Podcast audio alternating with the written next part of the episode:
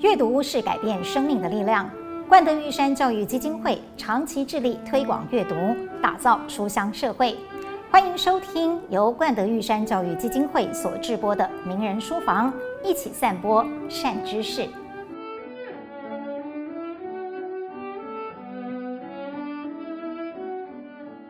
说到台湾的名人传记，你一定不会忽略这一本《总裁狮子心》。不晓得有多少台湾人曾经受到他的鼓舞跟影响，包括我自己。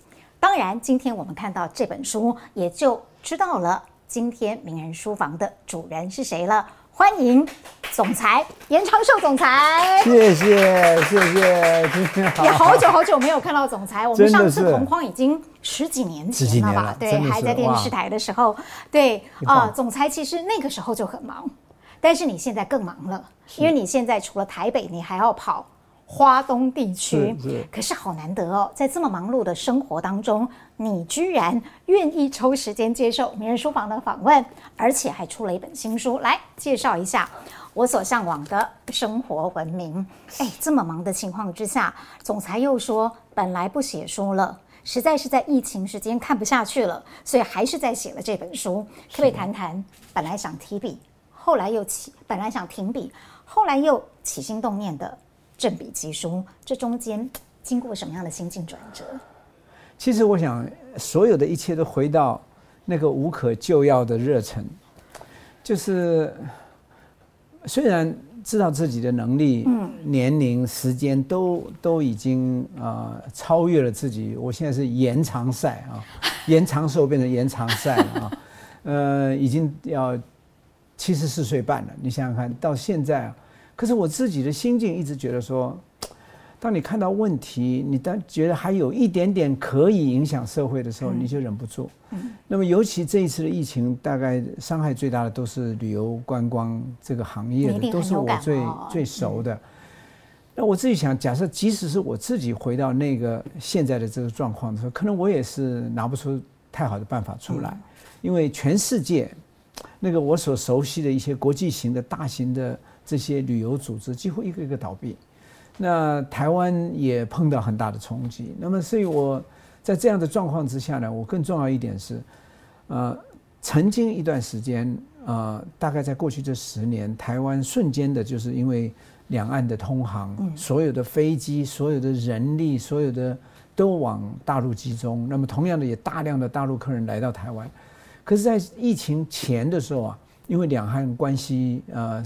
稍微的紧张了，所以大陆客人不来了。嗯，反过来呢，我们反而是因为没有大量客人来，使得我们的疫情没有快速的一下爆发起来。对，是是是。那么这些我们一方面当然我们防疫人员的努力，但是另外一方面这个是一个事实，就是说因为没有，那么这个停顿，当我那个时候一下就看到说这绝这绝对是一个非常长的考验，不是一个短期的呃过程。所以在那个时候，我的心里面的焦急就是说，我们不能用那个短期的方案来解决一个长期的问题。嗯嗯。不管是政府也好，不管是民间也好，那么所以必须要呃更正面的去面对这样的一个挑战。那我觉得另外一个角度从，那我我自己就预判最少要两三年，甚至于更长的时间。那么现在已经几乎两年了。是。所以他很明显的告诉你，就是说。这个疫情还会再继续发展的时候，即使是到全世界都畅通了，大家可以回到原来，经济可能也有些受到很大的伤害。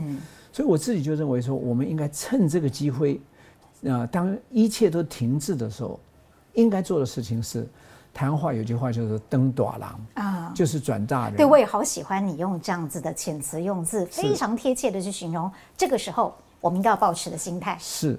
也就是说，政府应该趁着这个时候，并不是快速的发消费券，快速的发这种呃，大家平均都可以雨露均沾的这些费用。我们必须知道，真正最辛苦的是那个呃 bottom 的二十个 percent，或者是真正的是失业的人。嗯。那么，对于那个已经仍然有工作，甚至于。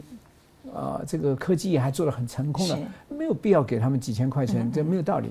但是反过来，对于失业的人，对于弱势族群的话，他却需要有更大的支持，或者让他们趁这个机会，其实让他们学新的技术，让他们新有新的谋生能力。因为世界这么快速在改变，所以这个时候是我的焦虑。所以我觉得说，政府应该在资源分配上。必须要做好。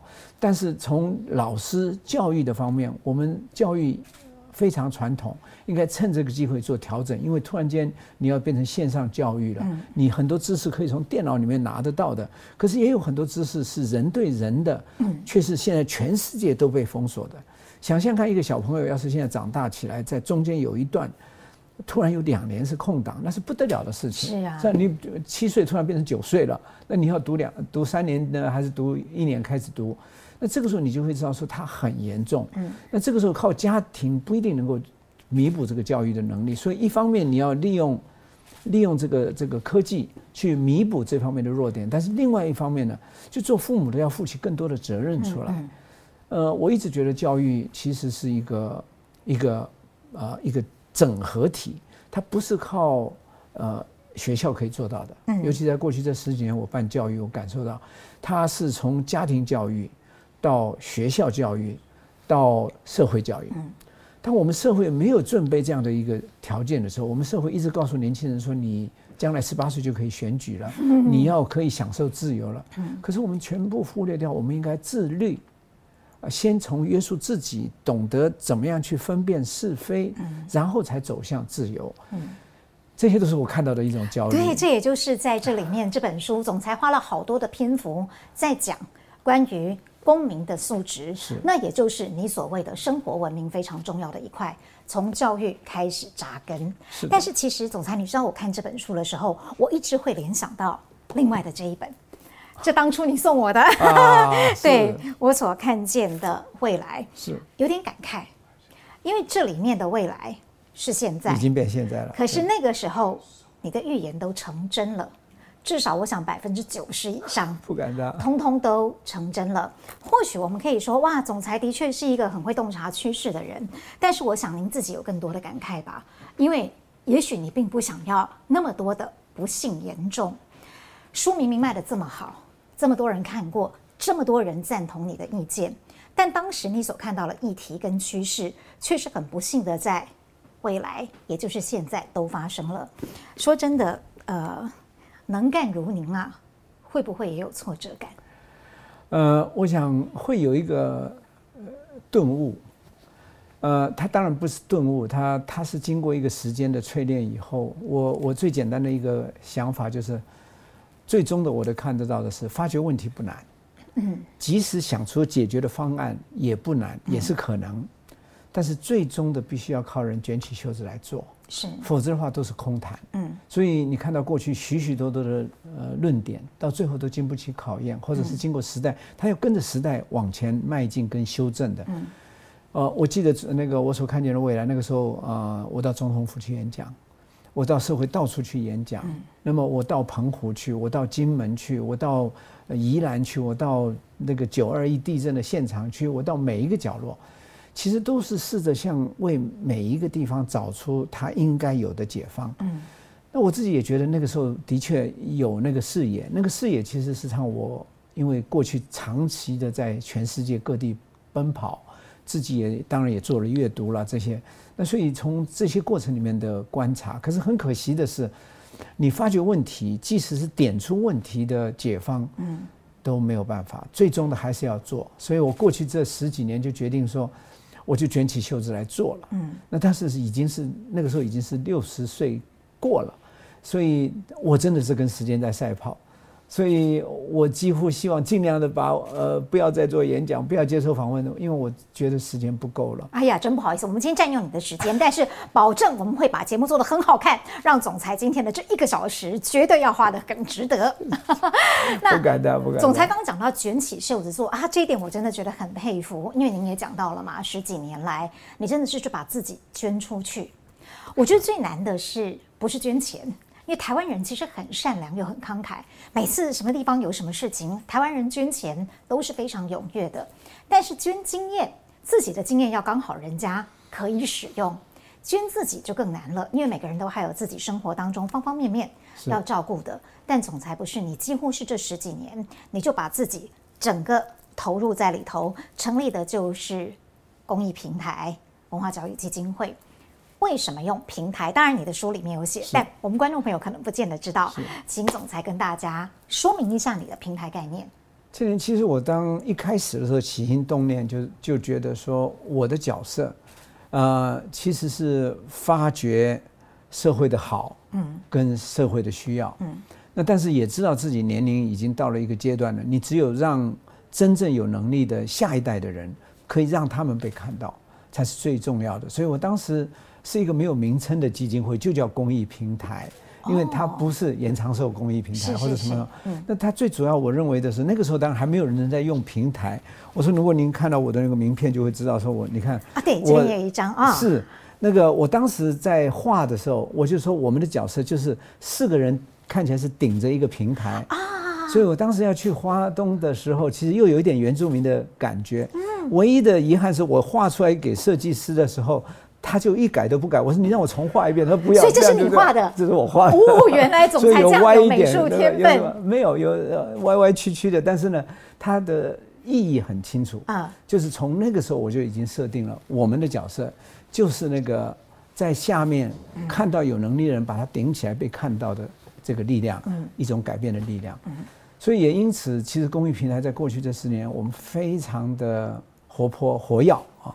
活跃于，当我看到全世全台全世界的教育趋势在改变，那我很焦虑。嗯，那所以我就开始，本来我们明明是在花东在做帮助原住民的小朋友，想要找一个废弃的学校，想要帮一个一个的那点亮每一个人的可能性，看到的那个。龙惠妹做的棉麻屋很棒，我们把它顶起来。我们看到陈耀宗做的餐特别，我们又把他跟一个会表演的人合起来，啊、对，那就变成了八八哥浪，八哥浪，然后又变得很棒。然后，然后又看到了一啊拉黑子了什么，一路上呢，就其实我们都是希望让他们早起来。看到了当时比西里岸的小朋友打鼓，啊、我就把朱宗庆带进来，都是用我的人脉带进来以后，那个阿奇老师呢，就每隔个礼拜去教他们。那这些孩子就到最后居然可以到国家音乐厅、演艺厅去做表演，所以这些大概都是过程。可是我发现更严重的一件事情就是，我发现这个过去这十几年教育翻天覆地的在改变，是，因为电脑已经取代了许多的人脑。嗯，那么这个时候就教育必须要用翻过来的方法，而不是填鸭式的教学，因为填鸭式的教学你。Google 一查出来，手机一拿出来，都可以拿到答案了。嗯，那所以这个时候不再是用标准答案，反而是要更有思考的方式。嗯，所以我看到有一个老师叫张辉成，当时在中山女高，他教啊，他有一个新的教学方法，就叫做学思达。嗯，那么那个时候他忙得要死，他把教室开放，让各各地的人来看，连马来西亚、新加坡都有人来看他的观课。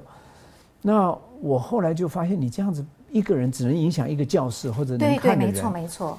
后来惠成老师就决定放弃他在的教职，那然后呢就开始要做这个呃学思达。那其实公益平台就在幕后，我先帮他找了一个助理，然后又找了第二个助理，又找了第三个助理，然后他去办亚洲年会，哇，就突然间发现华语社会里面，大家大家突然找到一个希望一样。嗯嗯嗯。那那所以因为他的教学方法好，那么所以后来呢我就。到了第三个了以后，我就帮他 spin off 出去，他成立了一个学士大教育基金会。哦，那然后我也帮他找一些科技朋友赞助他，那所以他现在是独立的。虽然偶尔那个原来我们训练的同仁还是会回来娘家取暖啊。那么同样的有个蓝伟英老师也是这样，蓝伟英老师也是很棒，他用一个共备，他觉得将来学老师不能一个学科一科是独立的，所以他们互相要要要。把它并成一起，能够多多方面的去让孩子可以学习。那他是也是从南到北，他原来也是台北的科学督导。嗯，那到后来也是放弃了教职。那然后，呃，我就帮他成立了一个银，他成立了一个荧光基金会。嗯。可是第一个人、第二个人、第三个都是从公益平台，我们付薪水帮他先整合，到时候再 spin off 出去。所以我自己觉得说，要改变教育啊，真的不是那么简单。嗯。那么。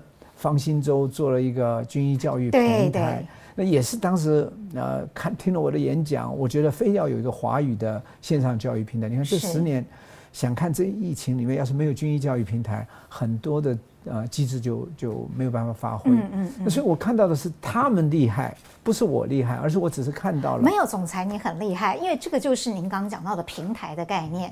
它已经不是一个单一的基金会单做一件事情的概念。您捐了自己，把朋友也捐了，把自己过去几十年专业经验捐了。其实最重要的事情是你把做公益平台相关累积过来的一些 know how，你也给别人了，他们也成立了自己相关的不同的基金会嘛。是哦，我觉得这很了不起。这个时候我真的一定要介绍一下这个总裁的书，这些故事就在为土地种一个希望。可是我相信这里面的故事只是这十几年来当中。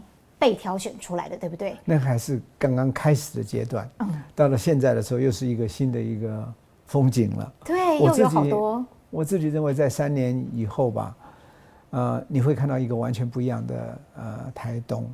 我觉得呃，第一个时间到了，嗯，大家也慢慢的知道，你可以看得到，现在大家不再谈观光了，嗯，都在谈慢经济、慢生活，台东慢时节。嗯也是大家再也知道说那种快速旅游的走马看花的时代，只会消耗土地，那么只会消度很消耗很多的观光资源，或者说不必要的发展。但是反过来让大家慢下来的时候，那么呃人才会有心定下来。这一次的疫情也让我们很多人非慢不可，因为他不能出去。是。那么起先你会看到很多人来来去去的的台东，我大概有些朋友一次来了四五次，他就是没地方走。嗯。那觉得这边空气好。可是现在来就比较哎，会愿意待个一个礼拜了，那就是他会慢下来了，因为否则看来看去都是同样的东西，他会在一个据点静下来。我觉得这正是我所想象的，就是说要转大人，从庶民，从生活者，从政府的政策，从教育家。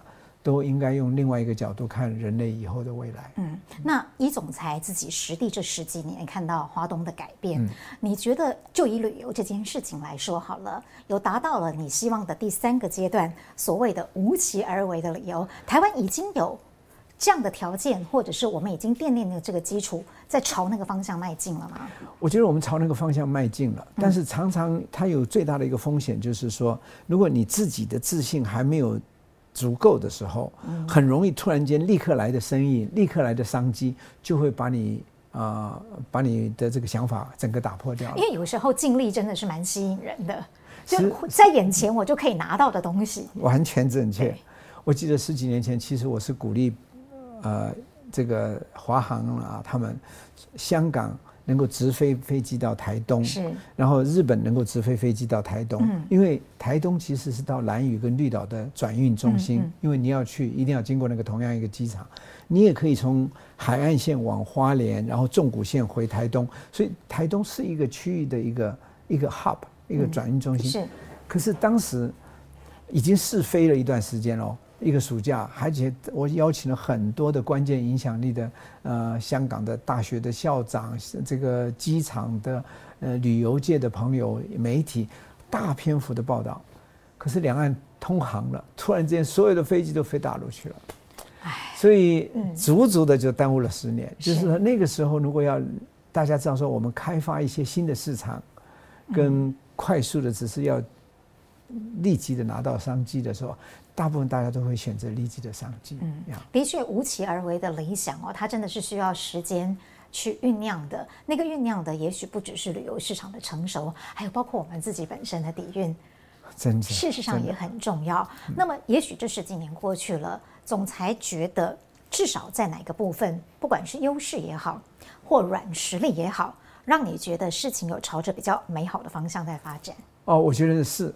我我用个最简单的例子啊，呃池上，我想您已经看到那个秋收了什么？那个是最早期是用啊、呃、台湾好基金会跟观光局当时有个光点计划，是我是那个计划的总召集人，所以当时呢就是这两个就是由官方利用三年的时间，然后民间呢就一路就台湾好就一直到现在。继续在做这件事情。那么在开始的时候，池上是其中的一个标的物，那么铁花村是另外一个标的物。所以你可以这样做出了一些示范。那么池上人再也不会破坏他的那个美丽的稻稻田，那么跟大自然连接的风景啊。那么同样的，如果最近大家听到说有一个在长滨。那个离花莲最远、离台东也最远的那个中间 的地方，居然有一个米其林级的餐厅。哎，对，这很妙。哎呀，但是你们要知道说，那个餐厅在开始的时候是门可罗雀啊。我那个时候大概第二天还是第三天，我就整个包场，我把一些北部的媒体的关键影响力的，就一起请去那边。也就是说，我要让他们看到。嗯。那么我我应该更正确讲，我就是星探。我看到人有那个潜力，对，我就是那个星探。那我看到那个很很好，那我就帮他接各种的人来看他，然后做宣传。那因为他本身本质好，那么很快的就。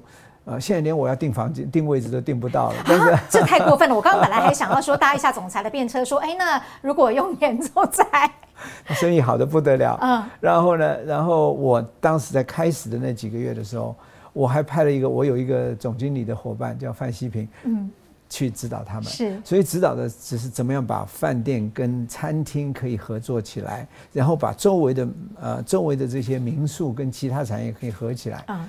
长滨现在有差不多十家无菜单的料理，那我们大概辅导了三四家，嗯，但是其他都是自己发自己自然而成的，嗯，也就是他因为他受到了影响，你有了一个可以示范的大家看得到的例子以后，他就会呃开枝散叶，嗯，所以我是觉得说，呃，真正的是因为你要让大家共同看到那个价值观，其实，在大概也是好多年前了。我就在长滨跟丰滨设了一个叫做双滨，嗯啊双滨的一个计划，然后我把政府带去，我把民间带去，把观光局带过去，把媒体带过去。我说长滨跟丰滨要互相补足对方的缺点。嗯，长滨有一大堆的民宿，有非常好的餐厅，可是丰滨呢，因为离海岸比较近了，它的腹地比较短，可是呢，它那边有什么小马拉。那那个上山下海的活动也很多，嗯，那所以这样子两边大家互相认识，哎，是呀，嗯。嗯，那么像最近几个才几天前吧，我才把我们在南回的一些伙伴啊三十几个人，把他们送到北部去看北部的各个产品，嗯，那么一月六七号的时候，我们会把一群北部的伙伴。再拉到南部去，让他们互相观摩。是，我觉得慢慢的，当他们互相看到这些的时候，嗯，他就会慢慢成熟。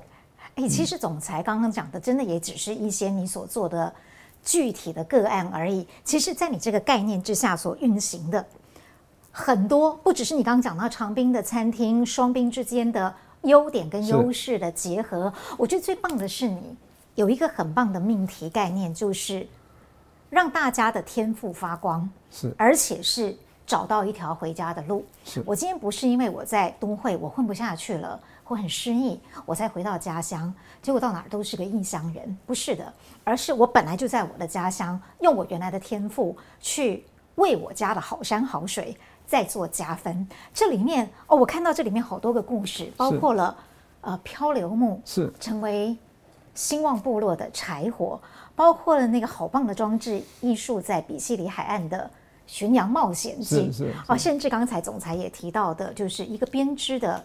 棉麻屋，嗯，结果你还让他跟台北的设计师合作，哦，不得了。他现在法国、意大利都会跟他订产品，哦，真的啊，真的。而且他曾经到到意大利的 Florence 去驻村，哎，好棒哦。是，所以所以真的是，因为真的真的这个就当时我我协助他一定要在那边不要不要跑掉啊，呃，因为那个原来是租的房子，是。现在后来协助他借钱给他买，我请了一个呃，请了曾凡成的夫人，结果是。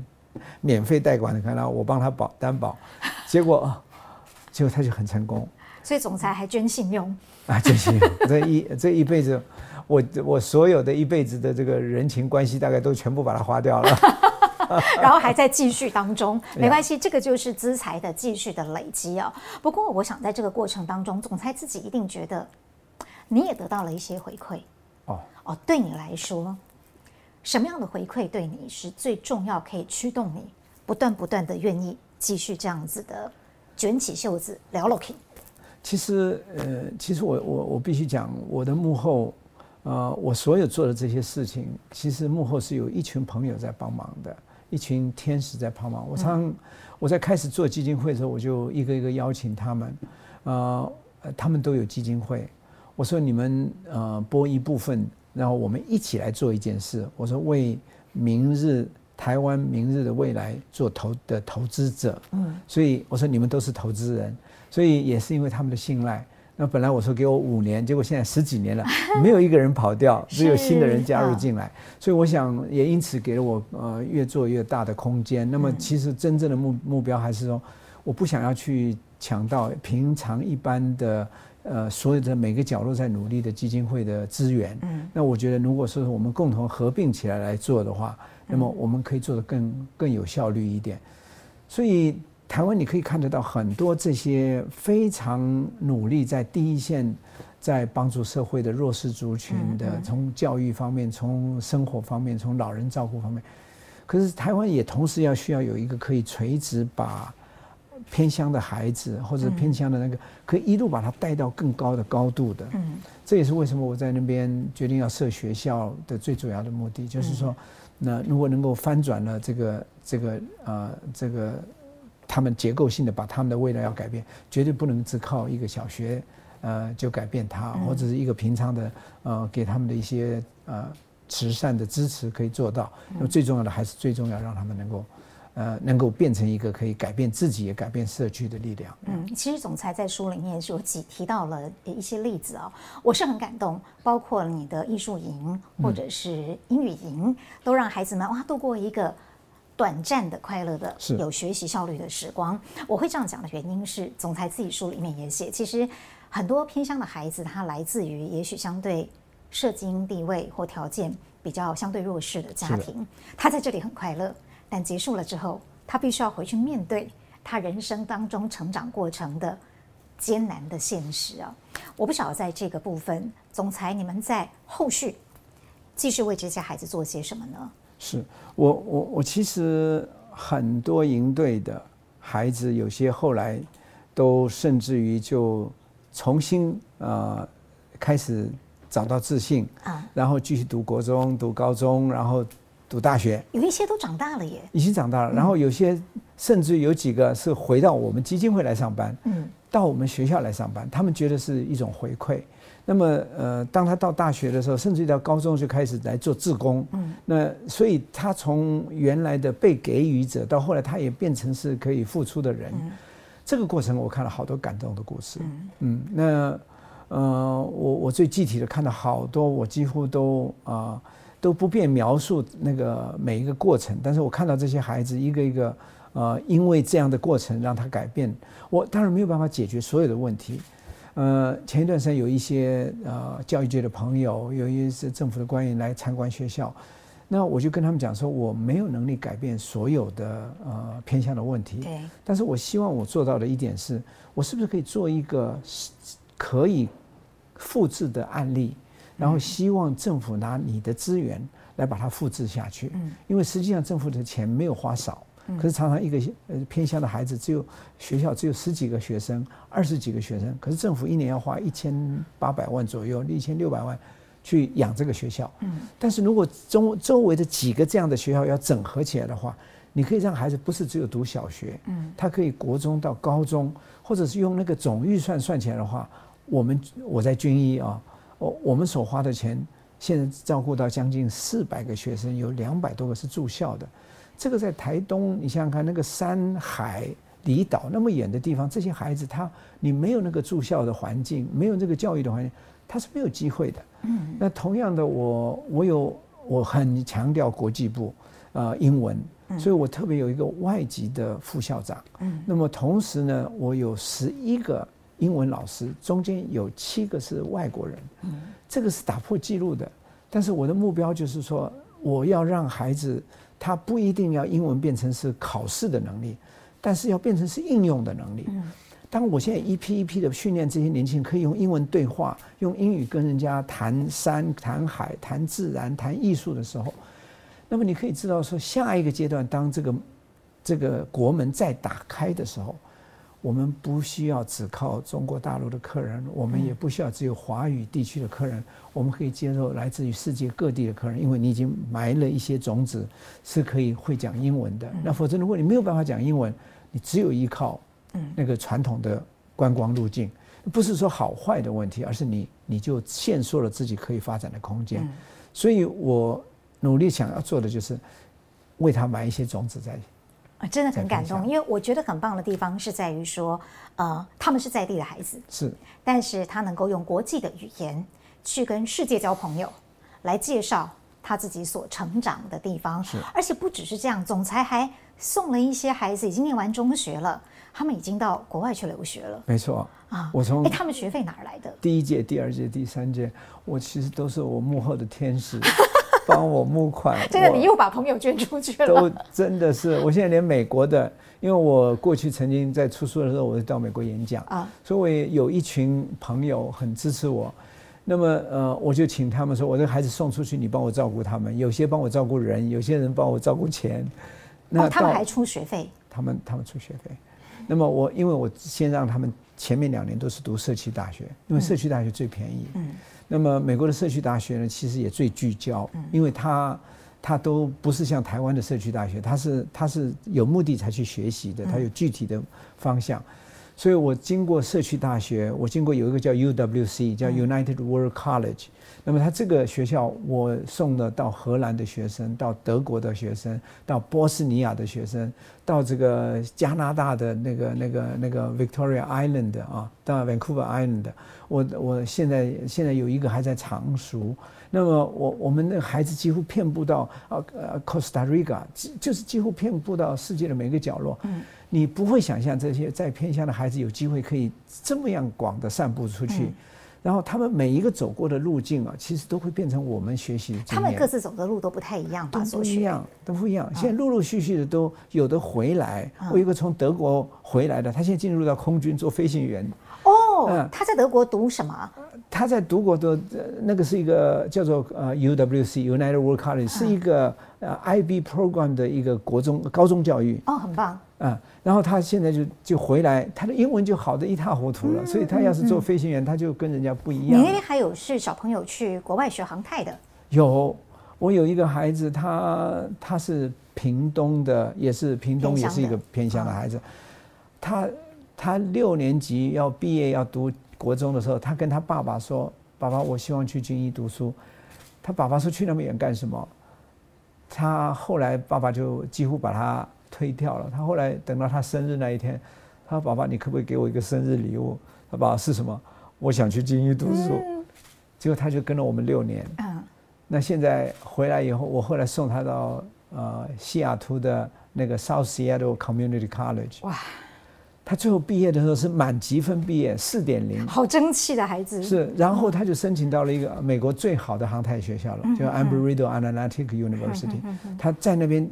结果在那边的表现也非常好，他在军医学到的那些什么操控荧幕什么的，他都很棒。他现在单飞已经，他已经告诉我他已经单飞完成了，就是啊，这个让我很很感动。我有一个布农族的族的孩子，也是在西雅图，那那个我也准备只让他读两年，我想你把英文读好回来就好。他想要做读社会为社会服务的这些就是社社会系，结果他去那边读了两年，呃，他英文。呃，突飞猛进。然后我以前在美国运通，我有一个老秘书，呃，叫 Margaret，他在那边，呃，他先生过世了。嗯。他就把这两个孩当自己的小孩，周末就叫他们去他家吃饭。嗯。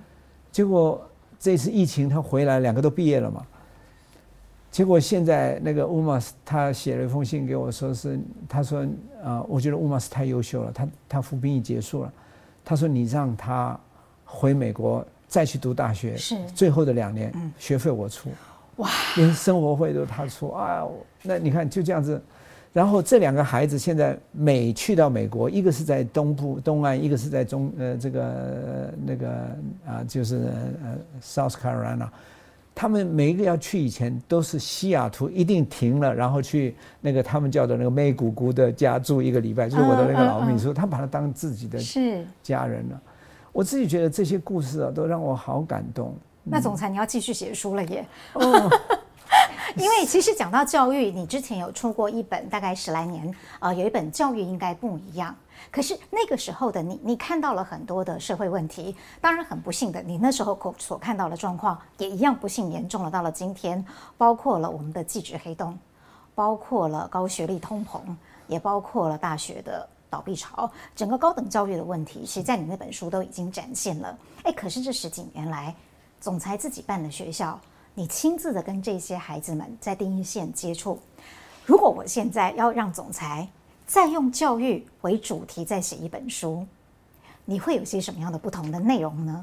如果说教育的话，以前叫做教育可以不一样，或者教育应该不一样。我现在要写的是教育必须不一样。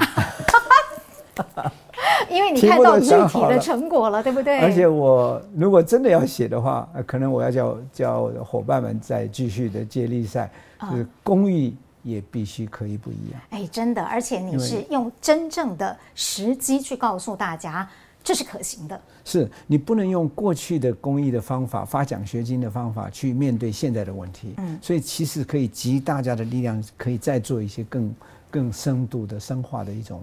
公益活动，嗯，所以总裁真是又垂啊又整合，然后又垂直，可以说是两方面其实都已经顾到了，而且不只是如此，就像我们刚才有提到，呃，整个花东事实上有很多很多的潜力，只是就像总裁大概二十年就开始讲的，我们要先看到自己的优势啊，是，不要老是把自己的优势放到一旁。去模仿别人，那就没有自己的特色了。所以你就，我想用这张图，也许是非常容易可以让呃我们名人书房的观众看得很清楚，就是所谓的花东的文化艺术链。那就是当你在看到了价值之后，那每一个单点的珍珠，把它串起来。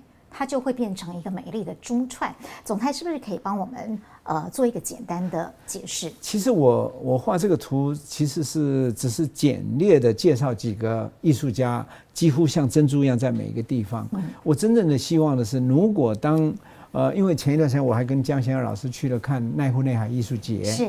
那么当时那个阿卡贝拉人声合唱团也去呃奈湖内海表演，嗯。所以我觉得台东其实就可以变成一个新的一个呃。可以长居，可以久留，可以像奈湖内海一样拥有文化深度的一个地方，而且是原汁原味的，每个角落都充满了这些有天赋的原住民的或在地的艺术家。所以我的目标呢，就是当江仙儿艺术园区在两年以后完全成立以后呢，那么希望就真的把它做成一个属于台湾版的奈户内海艺术节，甚至于超过奈户内海的。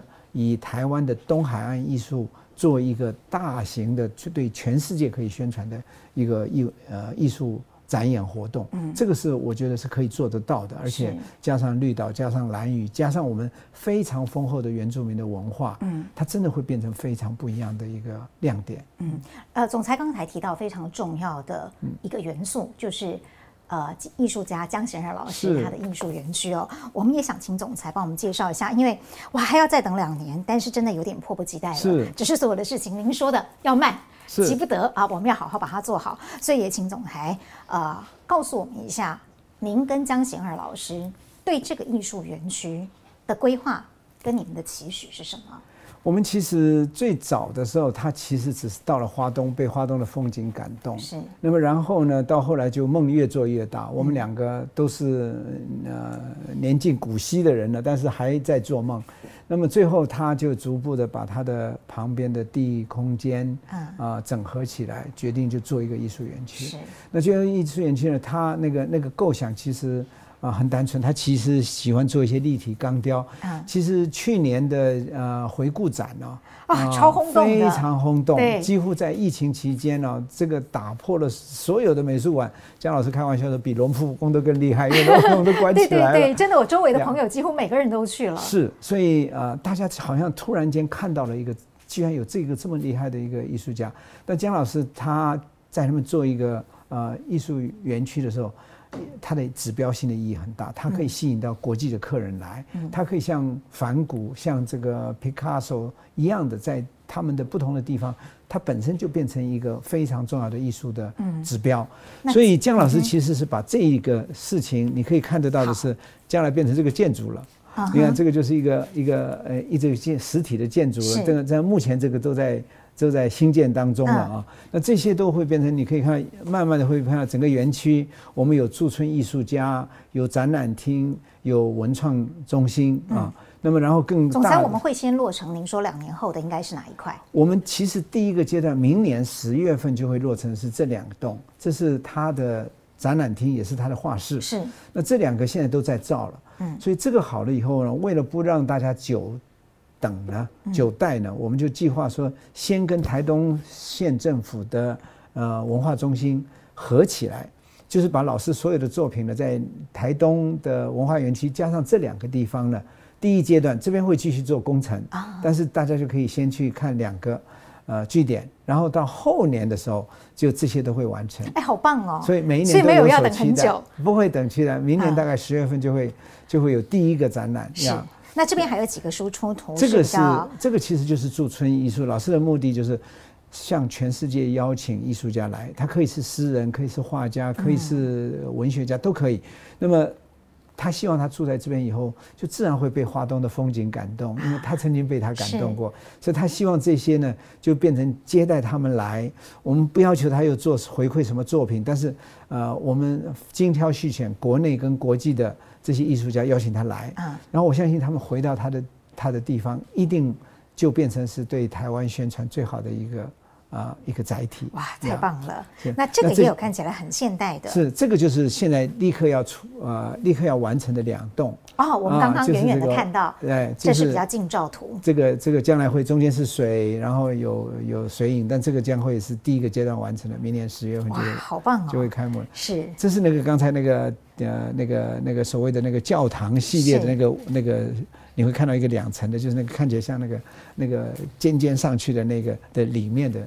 啊，样子啊，那如果大家想要整合一下来，我们看看我们有对对对四个框，让大家都可以看得到看呀。这边有这个，那这个就是在这个这个是里面的镜头，那是在这边，所以将来会是一个啊，对东海岸来讲，这会是一个非常啊非常值得就为他而去的地方。但是我们目标是来了这边，请你顺便来看所有的啊在地的艺术家。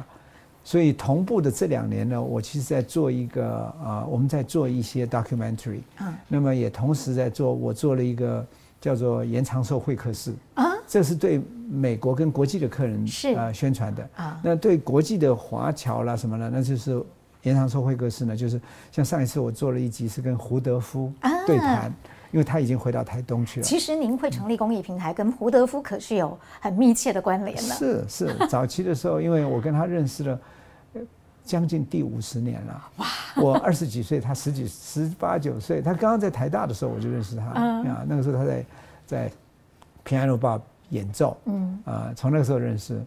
那这一段很长的一段故事。对，我会这么说的原因是因为就是莫拉克风灾的时候，是是是。对，胡老师打了电话给您，您就叫兼程去了花东，从此开启了 没错 你跟花东的不解之缘，然后公益平台就。一路的做到了今天，可是这里头，我个人觉得其实非常难能可贵的是总裁的姿态。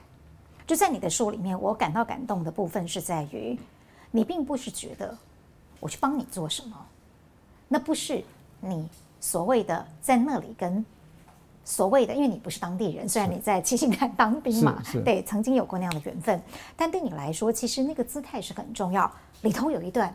我看了捧腹大笑。我平常看您的书，我都是抱着戒慎恐惧、严肃的心情。可看到那一句的话，对那一句话的时候，我在我的书房忍不住哈哈大笑。真的，因为您对花东的小朋友说：“你们知道我是谁吗？”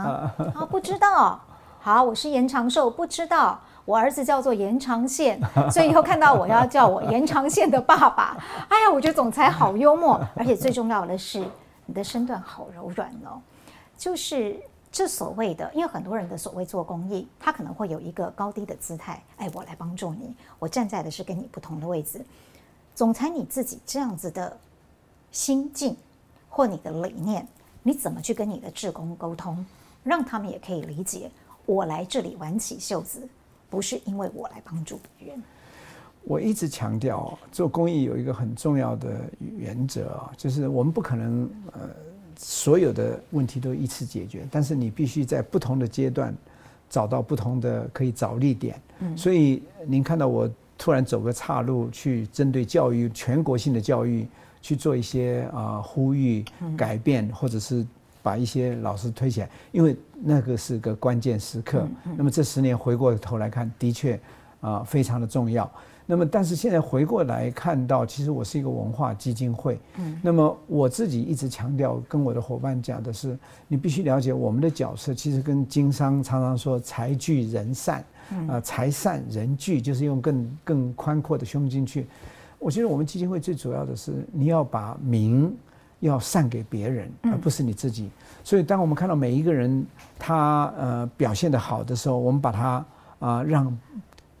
很多人看到是因为他好，而不是我们好。嗯，那么当他看到了以后，那么我们就不可以退下来。嗯，所以呃，不管是帮助台台北的老师成立基金会，让他可以有更宽大的影响，或者在地的帮助一个龙惠妹，让她变成呃世界知名，或者是每一个不同的艺术家他们的努力是他们好，而我们只是带进了一些资源，让他能够更。更啊、呃、有想象的空间，那这才是我自己的角色，所以我们应该要蹲下来，先要倾听，而且你要观察很多的细微的内容，因为中间有许多事情啊，是你没有到里面你是看不到的。嗯，那你深入了解以后，你会用更体谅体谅的心去接受那个环境给大家的一些困扰。嗯，这是总裁我认为眼光最独到的一个地方，就还有心态最。了不起，令人敬佩的地方，让人家的天赋发光，把舞台还给他原本的天赋。他也让我想到了，其实也是十几年前您出的一本书，叫做《呃做自己与别人的天使》。嗯，你在这个公益平台基金会成立到今天，也有很多人成为了您的天使，嗯、你也成为了别人的天使。可是最重要的是，我记得在那本书当中，你一直强调，一定要做自己的天使。看见自己的价值，可是我觉得这不容易。其实你知道，如果你现在回过头来看了，其实那本书是在二零零八年，嗯，我大概花了两年的时间去写完它。其实我那个时候已经预见到。现在的年轻人，那是为年轻人而写的书。嗯、对，其实，在二零零八年，同时我出了两本书，你就可以说我的焦虑。嗯，就那个时候，呃，那个我所看见的未来是想要给政府看的。对。那么做自己，别人说是要给年轻人看的。嗯。那么其实最关键的是，我看到下一代的年轻人的路会很辛苦。那么看到大量的学校出来，我知道他们会受辛苦，他们会在那个。茫然中去跟着大家去走同样的一条路径，却找不到自己的自信。嗯，可是这个倒是现在都已经变成事实了。所以我唯一的办法就是写一本书。我中间有最重要的一句话，叫做“青年人，你除了做自己的天使，你要有治疗的能力，嗯，自我疗愈的能力。嗯，也就是我已经预测到孩子会更忧郁，嗯，孩子会更困苦。当然我不知道有现在这样的疫情，但是你知道现在连大人都忧郁，是啊，那这个时候。你要靠这个，像最近我们做了一个倾听者计划，其实目的也是这样。我，因为我发现最近这两年来，忧郁症的状况、自杀的比例都非常高，嗯嗯，高过过去很多。那你唯一的办法就是说，要把那个防守线已经不是在学校的所谓的特教老师或者是辅导室，你要拉到家长这一端会观察到，嗯，要拉到第一线的家老师要能够预见到。所以我们现在。全台湾每一年有两千多个初任老师，我们在训练他们，灌输他们这些经验。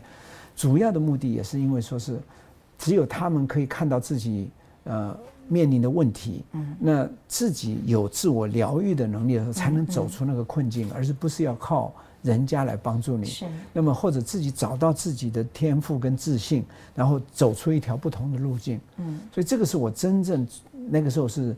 真的非常有一种油煎火燎的一种心理的焦虑，嗯、那么希望让年轻人知道的。其实总裁来讲这些话，我觉得相当有说服力。我想看过你的总裁狮子心的人都知道，总裁也不是一帆风顺的啊。尤其在你青年的时候，当时在升学主义之下，你并不是在那里出类拔萃的一个人，但是你在美国运通从传达做到了总经理，也不过就是短短那几年的时间。总裁，你可以回想一下，以你自己为例来鼓励年轻人的话，你大约是在哪一个阶段？你认为你可以看到自己的价值，开始懂得去做自己的天使了？其实我呃，我一直在学校功课都不好，但是呢，我很想象哈，啊，我曾经辍学过啊，啊，是身体的关系辍学了一年。那么曾经有一年呢，我是在一个充满太保的学校，后来我就又离开了那个学校。那么等到我重新捡起自己，重新读书的时候，我进到基隆一中啊。嗯、那个时候呢，呃，是国二，我重读国国二，呃，还是国三，我忘了，反正就是我重读。那然后呢，我就继续在基隆一中继续读，然后我就在学校做乐队的队长，童军团的团长，民谣社的社长，我就发现我很有领导力，很有沟通能力，他有那个很强烈、无可救药的热忱。嗯。我记得我那个时候，我们乐队那个那个教官突然跟我们训导主任吵架，就不来了。那我们三个月以后就要比赛，那我就带着每一个部部位去，我是指挥，就带着他们去练。然后那个时候几乎把功课都忘掉了，就全心要要为了那个比赛。那后来我们得到冠军，但是在那个过程当中啊，我曾经跟我的伙伴，我的我的学校里面，我的班上有两个是我的助理，帮我誊写东西啊什么，因为我太多事情了。然后有一次我们在买乐器的那个零件的时候，我就说，我想着我这个个性哦，将来要是哪一个人请到我做他的伙计，我想是他的荣幸。我说是他的，太棒了！你那个时候就看到自己了，看到自己那个无可救药，就那种为了那个你可以放弃一切的那种力量。所以大学没考上，嗯，当兵去了，因为那个时候要百分，大概只有百分之二十的人考得上大学，不到呢。啊，是，对。那所以我那个时候也就甘心的就去当兵了。可是回来我到了职场。我才爆发了，我那个我发现学英文的重要性，嗯，呃，因为在美国运通，我是做传达最低的，可是进到美国运通，让我有快速的学习的机会。那一次一次的机会，当然总裁试试心里面已经有很多的描述，嗯，但我我觉得那个时代是一个时势造英雄的时代，嗯，那个时代是就是在在一九七一年开始，那个时候是一大堆台湾的优秀学生都是到美国跑，是啊，出国的时代。那我那个时候是因为山中无老虎，你知道，所以很容易被认同。才不是这样呢，是因为您看到自己的价值，而且你有很强的实践能力。呀，到后来我我真正呃真正发觉那个学学历已经变对我不是压力，是我后来被挑选要接任亚洲区第一个总华人的总经理。嗯，在美国运通。嗯。我发现到了美国运通做总经理，跟你在里面在台湾做他的呃经理啦、专案经理啊什么这些都不一样，因为你看到一个世界级的公司的运作，嗯，它有信用卡、有旅行支票、有旅行、有银行。其实我到了那个组织，当你是总经理，你就会参加全世界的呃那个那个那。等于是我的大学的 EMBA 班，嗯呀，所以说的太好了。所以如果你直接问我的话，其实我是社会大学毕业，就是我我在美国运通从传达做到那个总经理的是，那是我的大学学历。嗯，那我从从我做总经理的那几年，我真的我当选我当选了十大杰出经理，那个时候在美国运通，所以那个时候那是我的 EMBA。嗯，所以我就没有必要再去读了，就是国际级的 EMBA 了。然后，当然，我后来到了亚都饭店的那个过程，接触这么多的客人，我又做了很多的组织。我是亚太旅行协会的台湾的代表，我做了这个 Leading Hotel of the World 亚洲的主席，嗯嗯，我做了青年总裁协会的亚洲大会的主席，世界大会的在台湾的主席。所以，我这种其实最后我发觉最受益的是我自己。嗯，当然那个时候我是觉得那个八零年代的阶段是台湾要跟全世界用非政治的方式跟全世界做朋友。我所有的这些举措，只是想要让政府说。这是一个正确的方法。嗯，很可惜那个时候没有被看到。我做了很多示范，那到九一年、九二年、九三年，我都还在做这些事情。后来当我做了观光协会会长，其实一路想要做的都是想做一个可参考的一个模式。嗯，那么让政府呃政策上可以看得到。嗯。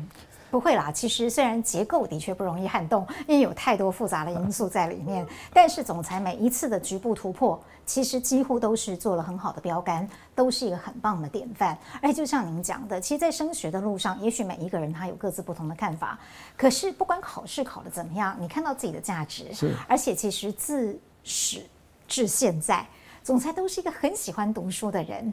你是一个喜欢文化、艺术跟文学的人，而且。你特别的喜欢看传记，对不对？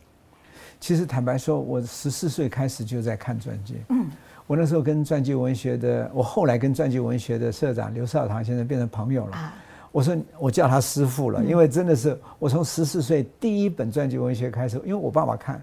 啊，我爸爸就丢给我看，那那我就一直从那个时候还记得那是谁的传记吗？那个传记文学是有很多人的，哦，很多人的在一起，呃，包括白先勇的爸爸的什么，很多人的投稿进去了，过程所有的过程和那个胡适的啦，什么很多的，大家有有褒有贬的，也到后来甚至有大陆的学者投投稿进来的，讲他们看到的国共内战的各种，所以我那个时候对这些都很有兴趣。但是我觉得更重要一点是，名人传传记让我知道的一个最大的是。因为你可以穿透过这个人的一本书，几乎代表了他的一生。嗯，他受过的挫折，你不必要走过他的路径，但是你却学到了他在每一个不同阶段的一种生命的感悟。嗯，那么有的也许会有一点呃浮夸，有的时候会有一点啊掩饰。嗯，但是我觉得。这是 OK 的，因为你从多角度，因为传记文学就是用多角度的在让我有这种跨过跨过不同的人的意见，有的人是不同意他上一篇写的，我要反驳怎么样，那件事是怎么样，所以他就变成让你就从那个时候就有一种思辨的能力。所以我当然这个传记对我非常重要。我还有就是我很喜欢艺术，所以那那个时候我非常喜欢啊古典音乐，所以那个时候从贝多芬到梵谷到什么我都看，那这些书都看，那那。那所以那些都是我后来的养分，因为我之所以后来跟所有的很多的艺术家变成很好的朋友，因为，呃，因为我觉得他们做的事是重要的，所以如果我能够把他们托起来，呃，比如说我们有个台湾 Connection，就是胡乃元是组织的那个，其实我在他幕后跟他，他号称我是他的共同主持人，呃，就是这个创办人，其实已经大概十八年了，嗯，那其实，呃，我做的就是幕后帮他。我们的伙伴帮他做打杂的、行政的、赞助的工作，那么，但是他艺术是因为他的艺术好，我们把它撑起来。所以这个观念其实，在公益平台成立以前已经有了。我用亚都饭店在做这个后盾。那江心儿老师，他也是一个艺术家而已。我们是他的幕后，因为他很棒，所以我们是他幕后的所有的打杂的、行政的、财务的作业的，就是我们在幕后帮他撑起来。所以总裁基本上就是。把你读过的书，你做过的事，做了一个很棒的融合，全部都是活用的，然后相辅相成的，做成了现在您的样子。是。可是你其实很早就发现，就像你刚刚讲，你发现你很早就有那个领导统御的能力。但不管是当了美国运通的总经理，或者是后来领导亚都饭店，你会不会因为在那个时候的工作需要，有去读一些经营管理的书呢？我我开始会读，嗯，哦。到后来，我必须坦白说，那个经营管理的理念其实很啊、呃，大概都是差不多。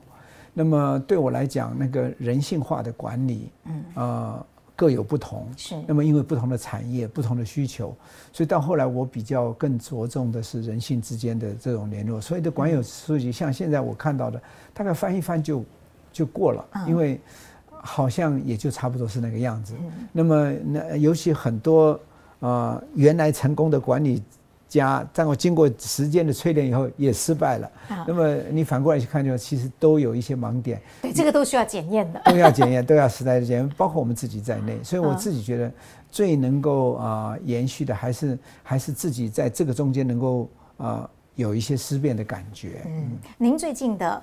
思辨之书是梅克尔传，对不对？我最近在看梅克尔传，对。然后我觉得我看到在回顾到冷战时期，在当时的时候，他呃他的走过的那个路径，呃，我有很深的感受，因为这个时候我他会回馈到我在做教育的时候的一种感想，啊、是是是是。那么当然，呃，譬如说我呃我看书现在，因为呃这个您的节目是跟。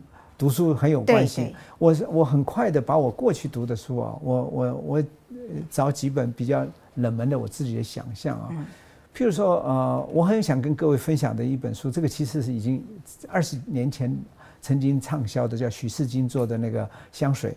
啊，他的拍了很棒的电影，是。那书也曾经重出了，嗯，可是我看了好多的。大家的评论呢，都是讲到那个人有很超强的嗅觉，嗅觉然后很荒谬的一些过程，然后把人家暗杀掉了，利用人家的人体的香味制造成香水。其实，当然在十八世纪的时候，香水很重要，因为那是掩饰身体臭的一个很重要的，因为不是每天洗澡，嗯、而且那个环境是很很脏乱的那个香水。可是大家必须要看到一个很重要的一点，却我看到很多的评论没有写到，我后来书上有反映过的。我自己看到的香水是一个政治的香水。嗯，徐世金是一个德国人。嗯，他用法国的背景去描述那个过程的时候，如果我自己是他的时候，我的描绘是，其实他在描述的，就是人类的政治的香水。嗯，也就是人的一个造成一个社会的颠簸的，并不是一个人造成的。嗯，希特勒时代，嗯，难道是希特勒一个人杀死那么多人的吗？嗯，希特勒是一大堆人被他的香政治香水所迷惑的。嗯，同样的情形，毛泽东是他一个人造成的吗？嗯，也是一大堆的。所以你就回过来反推到现在，到川普，到什么每一个不同的政治人物。你发现他们其实都在散发的是一种政治的香水，嗯，因为香香水的结局是，呃，他突然间就是被关起来，然后他突然把他那个香水打开，都是把每一个女士的，呃，那个呃被他抹杀的味道激发，打开以后，突然之间大家就突然间认为他是他是他们的神了，突然被迷惑住了。然后他要被上断头台的时候，突然间全场本来要杀他的，要看着他被执行的。然后最后，大家突然间被他迷惑之后，他可以大而方之的啊、呃，这个走上那个呃，从走下断头台，然后突然大家脱掉了衣服，在群体在电影的镜头是在做爱了。嗯。然后他讲到的是第二天，当大家突然醒来的时候，发现我怎么会做出这种荒诞的事情？大家把衣服穿起来，从此再也不谈这件事情。嗯其实你想想，纳粹的时代是不就是这样吗？嗯。那么当时的。人民公社的时代，那个那个呃各种的你呃这个共产主义过去之后产生的一些影响，那么其实都反映了呃人类继续不断的是会被那个香水所迷惑的。那么但是我们回过头来，真正要做的是要有能力去鉴别，不被那个香水影响，而有思辨的能力。哇，总裁的分享好精彩！我我看这本书，我从还有这部电影，我从来没有往这个方向去想过。真的哦？对，就是用个体去隐喻整体，是，然后用一个个人的，也许我们说的是反社会的行为，其实去看它，其实可能是社会大众集体在某段时间的癫狂。看起来非常荒诞的故事，嗯，可是最后却是发现作者藏在他幕后要提醒大家的是，你你。这种荒诞的事情是会发生的，嗯，否则就不会有纳粹的，呃，事件了，嗯，或者不会有后来一连串你看到的各种政治的不同的角色，嗯，不同的领域发生的这些问题了。您真的看书看到鞭辟入里了？没有，没有，我只是呀，这是我自己的感受呀。嗯，那总裁现在在呃军医实验学校当中，呃，有没有用什么样特别的方式？因为阅读毕竟不能用强迫的，也不是高压的嘛，而是自然而然的。衍生了或被诱导了，喜欢做这件事来做阅读，其实对你的人生曾经有过这么丰富的影响，而且给你的性灵这么有力的支撑。你怎么去鼓励现在学校里的孩子们阅读？我其实鼓励学校，不如说我在鼓励老师，因为老师的观念要是不改变的话，他不会，他他影响学生力量就不对。那么，但是反过来，现在这连教老师的老师都要改变方法，嗯，因为现在这个你在跟手机在对抗，对，跟这个科技产品在对抗，嗯，太多诱惑他们的事情是远超过老师可以做到的。是呀，是啊，这不分城乡啊，没错，大人小孩现在都是这样。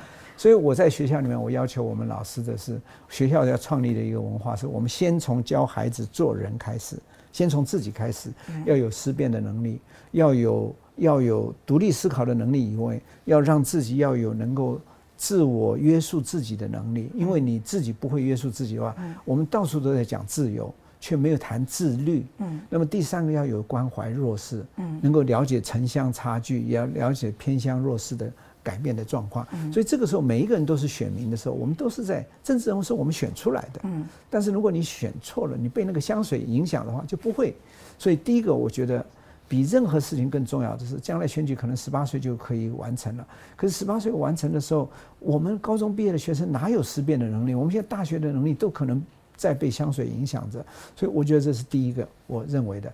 第二个还不是做事，我要求在我们的学校，我们是从小学一路到高中毕业，我要向他们学会的是生活的能力。嗯，看看这一次的疫情，当你被关着的时候，你没有系没有素养。没有音乐、舞蹈、戏剧、美术、文学、体育、国际参与，或没有任何兴趣，没有任何兴趣，你你是一个很枯燥的一个生活。嗯，但是反过来，如果这些都变成你的养分，所以在我们学校，山海课程很重要。你要爬山，要骑脚踏车，要要要要下水。是必要的。嗯，那么我们要求他能够懂得山海的时候，我希望自然老师也进去去跟他谈自然。嗯，反而是利用山海的自然，那能够自然的，老师可以引导他。他在做呃船的时候，做其他的这个绿能建筑的时候，他把三角几何数学用进去，让他看得到一个目的的学习。因为否则，其实现在电脑很多工具都可以取代你。那所以我认为。呃，人类要迈向永续，嗯，很重要的一点是要减掉自己的不必要的欲望，嗯，加强自己内心的素养。所以最后第三阶段才叫做做事，嗯。那么当你经过这两个阶段以后，大概你已经知道自己会喜欢什么，你的优点在什么地方。那么人类唯一不会被机器人取代的，就是面对人的温度，是能够握着人手的温度，然后关怀人的眼神，嗯，而这个却正是目前。大家看完了电脑以后没有的能力，对，反而我们失去了，我们有在社交软体上的能力，却失去了人与人实际的社交能力。是，所以我发现我们孩子最近这一段时间正好都在做这个大学的甄试啊什么的，结果发现他们的那个面试分数都很高。哦，就是他们跟人对谈的时候不会害不会羞涩，嗯，或者他们也不是不不吝啬于表达自己，太棒了。那这个大概是我认为，呃，我们不是以考试为目标，但是我们让他找到自信，嗯，然后同时让他关关怀到彼此的，呃，彼此的优点，嗯，所以我的学校其实是三分之一是偏乡原住民的孩子，然后我们大部分是免费的，嗯，连住带吃带生活。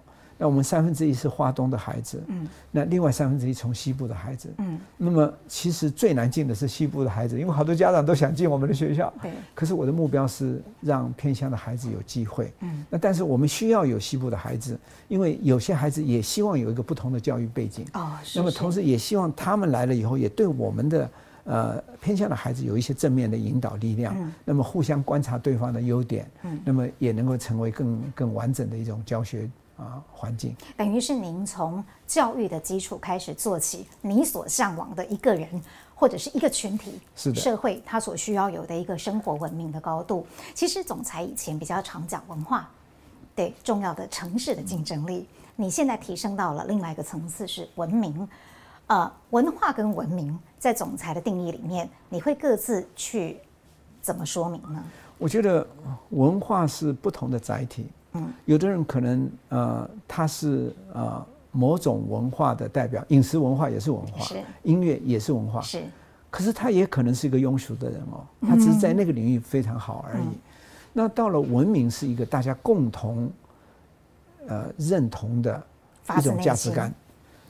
嗯，那个文明呃，我尤其感受到的是，现在是一个文明倒退的时代，人跟人之间那个啊、呃、自我的。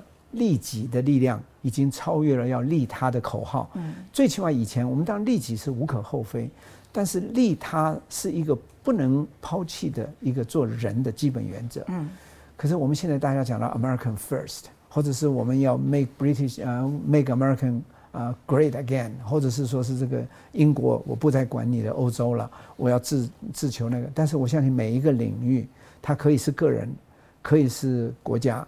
也可以是整个社会，嗯，那我觉得那个力量要重新捡回来，嗯，那个让我们走向文明，嗯，一方面我们说，呃，地球的暖化对人类的伤害很大，气候的变迁，可是另外一方面，我们却却觉得人民呃人国与国之间的对立，在生产更多的伤害人的武器，或者不必要的产品，其实我们要回到怎么样再做一个更简化的人生。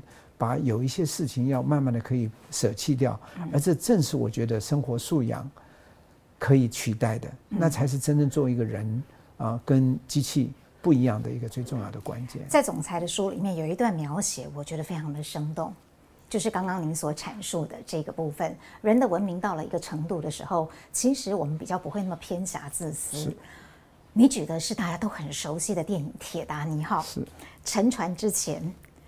乐队们的乐手并不是急着去抢救生艇，而是他们缓缓地拿起了自己手边的乐器，开始演奏，去抚慰人心。电影的那一段，我的感受跟印象到今天都非常深刻。所以，当我看到你的书里面用这样的方式来阐述一个人内心真正的文明的高度，哇，我非常的有感。我我我分享一个这个大家也许可以看得到的故事，就是这个这个当时有很多生还者描述的，里面有两个非常重要的人物，一个是 Macy Department Store 的总裁董事长，他的太太可以上去，他说可以只有富人跟小朋友可以上船，那他先生就说我你就去吧，嗯，太太说没有，我要跟你在一起，是，结果两个人走进去房间。那么，另外还有一个是华尔街的非常重要的一个金融的这个世界的首富之一了。那他们说你很重要，因为你去了会对呃华尔街啊什么很。他说不要，他我跟别人一样，穿回他的西装，点着香烟，在房间里面等着传承表。嗯，这个是多么多么高贵的情操。嗯，那这些都是真实的故事，就是没有一点虚构，因为你现在重新查。他们后来留下的这些生还者的故事里面，这是多了不起的情操。但是我们这个社会现在缺乏的反而是这样的情操。嗯，其实，在这个部分里面，总裁在这一本新书，我真的还是想要跟大家推荐一下。你看我贴了这么多，表示我觉得这里头有太多呃自己可以学习、反省，或者让自己可能更开阔、更进步的一些部分。就因为不想画书，所以就把它贴起来了。所以阅读真的很重要。我们真的是阅读到了。总裁的人生经历，还有最重要的是，这个经历衍生而来，配合你的阅读跟你的素养，所整个交融而成，制造的这样的一个高品质的人。所以阅读这么重要，总裁也读了这么多书，是不是用简单的一句话来跟我们形容阅读是什么？我觉得阅读就是一个让你能够穿透许多人。要花很大的时间去探索、去研究、去体验，或者受过挫折的一个过程，或者是一个新的知识。嗯，然后它是你最容易可以快速学习的一个捷径。嗯，总裁讲的太好了，妍姐应该今天好像上了好棒的一课，而且是很自然的被感动的一课。谢谢，谢谢总裁，白忙谢谢，谢谢，谢谢。